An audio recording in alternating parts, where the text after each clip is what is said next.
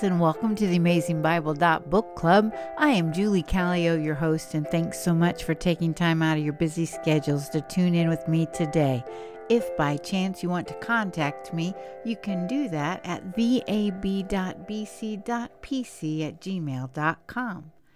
Today we are looking at Haggai, the 10th minor prophet. But as before, let's do a review of the other nine before tackling this book.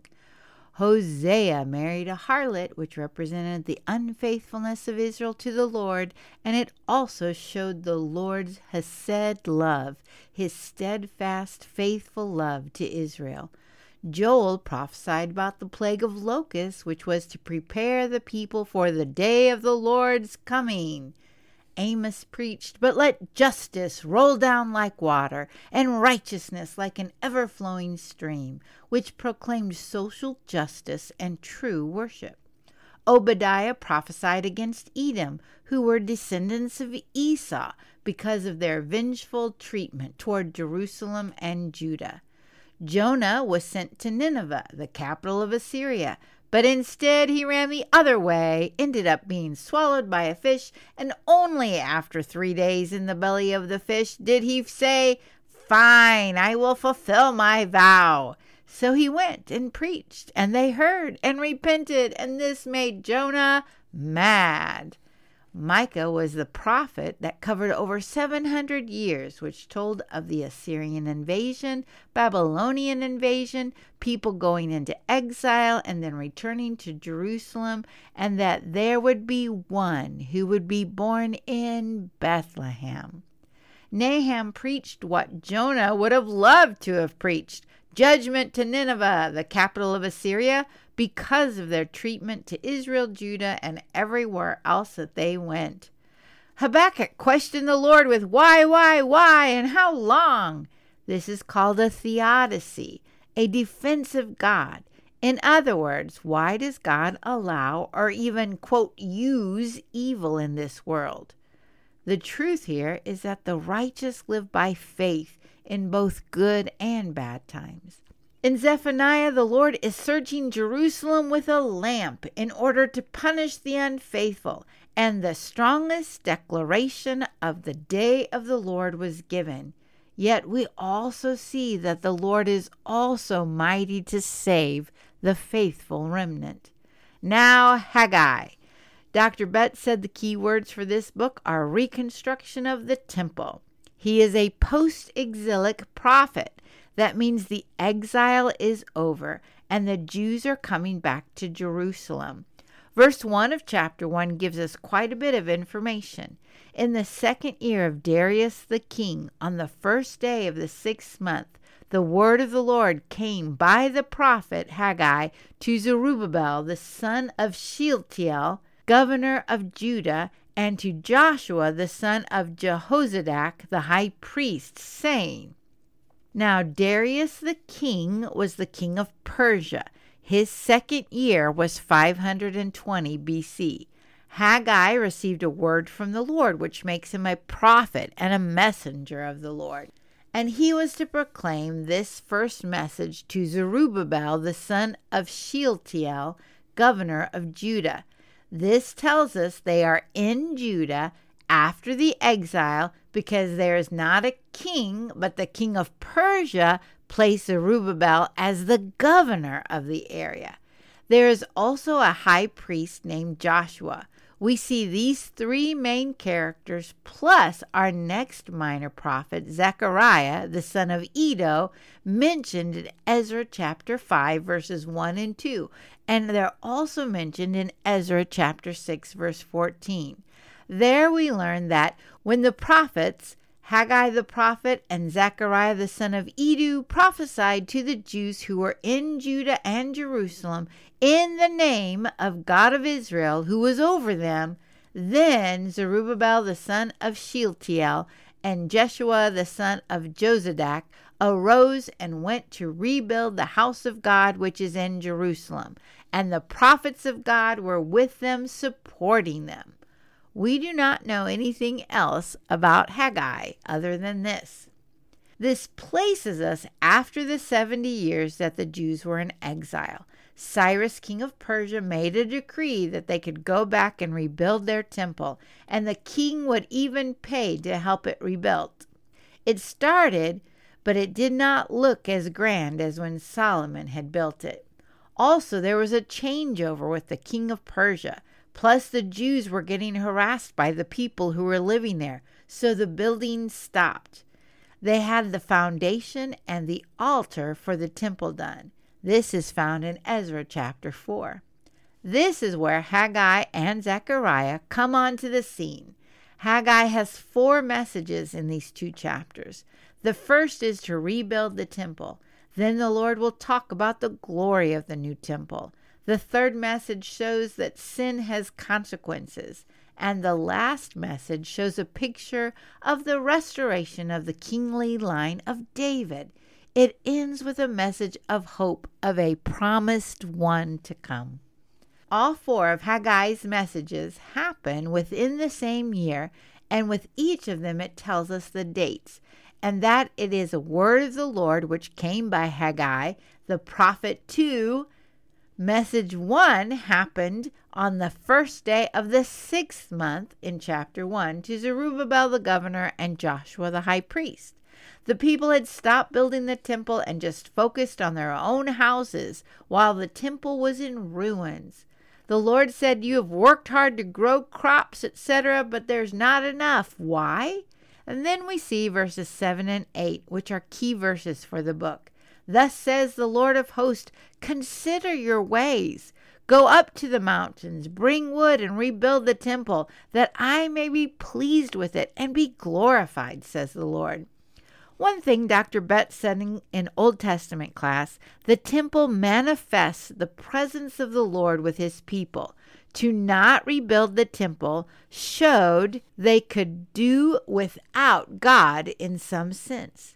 This also shows us the importance of placing the Lord first in our priorities. Oddly enough, the people responded quickly. Woohoo! In verse 12, we see that the remnant and the leaders obeyed the voice of the Lord their God and the words of Haggai the prophet as the Lord their God had sent them. And the people showed reverence for the Lord. Woohoo! Then the Lord said, I am with you. This happened on the 24th day of the sixth month. We then have message number two, starting chapter 2, verses 1 through 9, and verse 1 says, On the 21st of the seventh month, the word of the Lord came by Haggai the prophet, saying, So this was about one and a half months later. He spoke to Zerubbabel, Joshua, and to the remnant of the people this time. People who were in Jerusalem 70 years ago, who saw the temple in Solomon's glory, were very disheartened because this temple could not compare. It was smaller, not filled with gold or silver, and it did not have the same splendor. But the Lord sent a word of encouragement to continue working, for the Lord was with them. Verse 5 reads, as for the promise which I made you when you came out of Egypt, my spirit is abiding in your midst. Do not fear. We then read verses 7 through 9, which are also key verses of the book. The Lord said, I will shake all the nations, and they will come with the wealth of all nations, and I will fill this house with glory, says the Lord of hosts. The silver is mine, and the gold is mine, declares the Lord of hosts. The latter glory of this house will be greater than the former, says the Lord of hosts. And in this place I will give peace, declares the Lord of hosts. Did you notice that phrase? The Lord of hosts. It's used six times in just these nine verses, not even the rest of this book. And now, if you remember, we talked about how there is no reference to the glory of the Lord coming down with this temple as it did with the tabernacle with Moses or with Solomon's temple. So, what do you think the Lord means when it will have a greater glory and he will give peace? Who entered this temple? Who is the Prince of Peace? it's the Lord Jesus. Dr. Betts said, Jesus came to this temple, and his presence there gave it greater glory. No amount of silver, gold, cedar, or exquisite craftsmanship can compare to Jesus. The apostle John states in first chapter of his gospel in verse 14, and the word became flesh and dwelt among us, and we saw his glory, glory as of the only begotten from the Father, full of grace and truth. Message number 3 starts with verse 10 of chapter 2 on the 24th of the ninth month, two months later, in the second year of Darius, the word of the Lord came to Haggai the prophet, saying, Thus says the Lord of hosts, Ask now the priest for a ruling. The Lord then asked questions about clean and unclean, sin and righteousness, holy and unholy, and these are based on the laws that are found in Leviticus. The gist of the questions lies with the truth, as Dr. Betts said clean doesn't rub off onto unclean, unclean rubs off onto clean. The famine is still going on, and the people are asking why, after two months of obedience, and once again, as Dr. Betts explained, three months of right does not rub off 15 years of sin consequences of their sin will take time to be eliminated. He also pointed out in class that this is a good lesson for us to learn as Christians. Sometimes accepting Christ as Savior does not erase the consequences of our sin, and change and difficulties take time to overcome. Verse 18 in this message says, Do consider from this day onward, from the 24th day of the ninth month, from the day when the temple of the Lord was founded. Consider.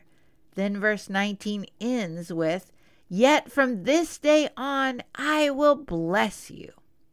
Sometimes I fear that our era of life is so busy that we never stop and consider. We don't consider our actions or the repercussions.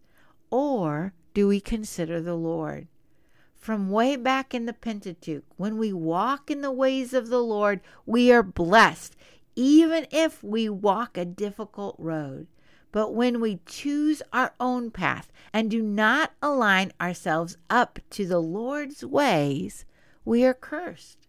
The last message, number four, are verses 20 through 23. And it starts with Then the word of the Lord came a second time to Haggai on the 24th day of the month, saying, Speak to Zerubbabel, governor of Judah, saying, I am going to shake the heavens and the earth.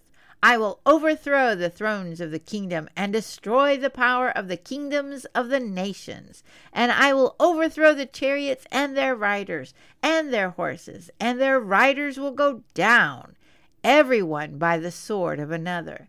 Then the last verse says, On that day declares the Lord of hosts, I will take you, Zerubbabel, son of Shealtiel, my servant, declares the Lord, and I will make you like a signet ring, for I have chosen you, declares the Lord of hosts. One thing we know about Zerubbabel is that he was the son of Jehoiakim, a descendant king of King David.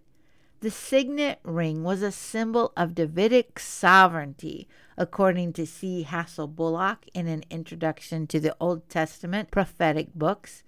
The Lord chose him, as with King David, because through this line one will come, the King of Kings. And as this book repeats, he is also the Lord of hosts. There is no army, no kingdom, that can stop the king to take his royal throne at the right hand of God the Father, with a kingdom of peace, joy, and love in all of the Lord's glory. Zerubbabel's name is listed in both genealogies of Jesus, found in Matthew chapter 1, verses 12 and 13, and then Luke chapter 3, verse 27 because Jesus is this King. So, ladies, what has the Lord of hosts said to you through this book? How are your priorities? Is there a task the Lord has for you to do? Do you know that the Lord is with you? Do you need to pause and consider your life or consider the Lord? Do you believe the Lord is sitting on his throne and he is the Lord of hosts, the Lord of armies, and that no matter what is happening in this world, he is not scared or surprised because there is a promise of an eternal kingdom of peace coming? If you hear his voice today, don't harden your hearts. It never ends well when we do that. Instead, let's be like the Israelites and the leaders in this lesson, and let us obey the Lord quickly. Until next time, and thank you so, so much for listening.